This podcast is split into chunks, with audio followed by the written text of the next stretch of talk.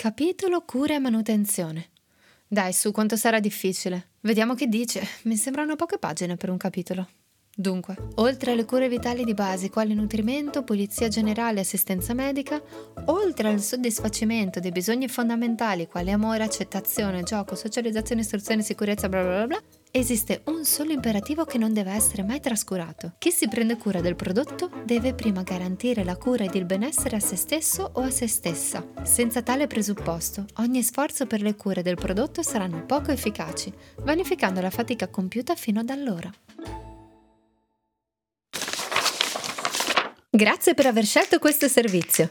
Io sono Noemi Dal Bianco, educatrice e podcaster, autrice del manuale di istruzione dei bimbi, guida che prevede inevitabilmente una distruzione di false convinzioni, di retaggi educativi ormai obsoleti, di leggende metropolitane e molto altro che ruota ancora attorno alla vita dei bambini.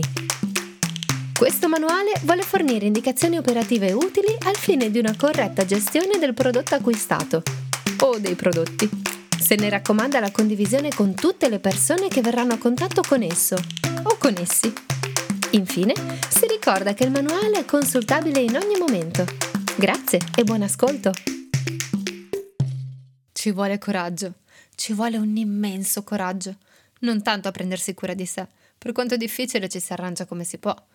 Dico, ci vuole coraggio a mostrarlo a tutti, mettere sotto agli occhi ghigliottina di tutti il tuo benessere prima di quello dei tuoi figli.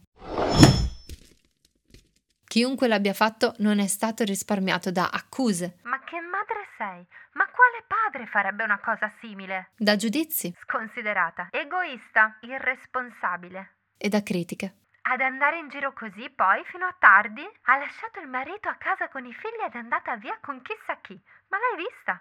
Si beveva l'aperitivo in piazza e intanto il figlio lo fa crescere agli altri. La gogna pubblica è stata la genitrice di una lunga e sfiancante tradizione di madri martiri. Appena si diventava madri, una veste trasparente intessuta di sacrificio, rinunce, sforzi, privazione, fatica e solenne immolazione ricopriva il corpo già stanco della donna, reclusa in un compito ed uno soltanto, allevare i figli. Ah, e far felice il marito.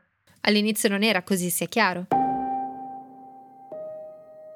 All'inizio i bambini non contavano nulla, ma proprio niente. Vuoi per ignoranza, vuoi perché in pochi riuscivano a superare il primo anno di vita. L'arrivo di un figlio e l'eventuale perdita non era poi un evento che scotesse così tanto gli animi. Appena diventavano grandi abbastanza dovevano contribuire in casa andando a lavorare. Non c'era infanzia, non c'era cura e non c'era considerazione. C'era la sopravvivenza e questo era sufficiente. Ed è bastato, fino a quando l'attenzione di scienziati, studiosi e psicologi hanno iniziato ad interessarsi alla vita del fanciullo, scoprendo che non è un essere che arriva dal mondo delle cose. Proprio così. Si credeva davvero che i bambini provenissero dal mondo delle cose. E ciò spiega la convinzione delle persone dell'epoca di credere che i bambini fossero completamente vuoti, tabule rase, senza idee, senza intelligenza, senza pensieri. Nuove ricerche sono approdate e nuove scoperte hanno rivoluzionato, fortunatamente, la vita dei bambini. Dalla seconda metà del 1900 la figura del bambino e dell'infanzia è stata completamente rovesciata, portando alla nascita di organizzazioni mondiali per la difesa dei bambini, diritti imprescindibili e inviolabili che tutelano la loro esistenza. Nuove discipline e nuove professioni che mettono al centro la cura e l'attenzione del bambino. Nello stesso periodo però serpeggia insidiosa un'idea, che muta in convinzione, fino a trasformarsi in vera e propria consuetudine. Una mamma che pensa a sé non sta bene. Facciamo un salto adesso fino ai nostri giorni, giorni in cui finalmente si vede un riscatto anche nel genere femminile, dove la donna indipendente non è più un'utopia, la donna che sta scoprendo il proprio valore, il proprio potenziale, la donna che può essere molte cose, non solo madre. A chi si ritrova in una condizione di scoperta di se stesso o se stessa, dove si sente chiamare da bisogni che non coincidono con l'essere genitore, a chi vorrebbe sperimentare qualcosa di nuovo ma si sente frenato perché ha uno o più figli, a chi pensa di dover vivere infelice. Perché per il bene dei bambini si fa così. Beh, a voi che vivete con questo sentire, vi dico una cosa. Se voi non siete felici, e intendo felici davvero, non accontentati a malapena, beh, i vostri figli lo sentiranno e in un qualche modo si sentiranno responsabili di questo. I bambini, si sa, si colpevolizzano sempre per ciò che succede ai loro cari. Sembra assurdo, ma non lo è. So che va contro a quanto abbiamo visto fare dai nostri genitori. So che va contro a quanto tutti si aspettano da noi in quanto genitori. Ma dobbiamo imparare ad ascoltare meno le lingue fuori e di più la nostra voce interiore. E qualunque decisione coraggiosa vorremmo prendere, la si può sempre spiegare con le giuste parole ai bambini.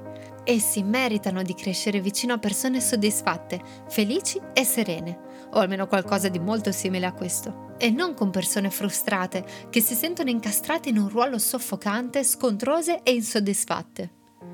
Tu meriti di pensare prima al tuo bene per poter garantire il suo. Meriti una vita che si avvicini il più possibile alla tua idea di felicità, in modo sano e responsabile, perché per quel che ne sappiamo abbiamo solo questa, con o senza figli, e abbiamo il dovere di viverla con ciò che ci fa stare bene e se qualcuno ha da ridire, che lasci un messaggio in segreteria.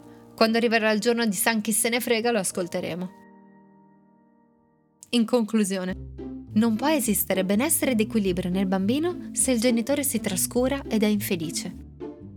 Gli altri avranno sempre qualcosa da ridire, quindi pensa al tuo benessere fisico e mentale e ciò ricadrà di riflesso anche sulle persone vicino a te.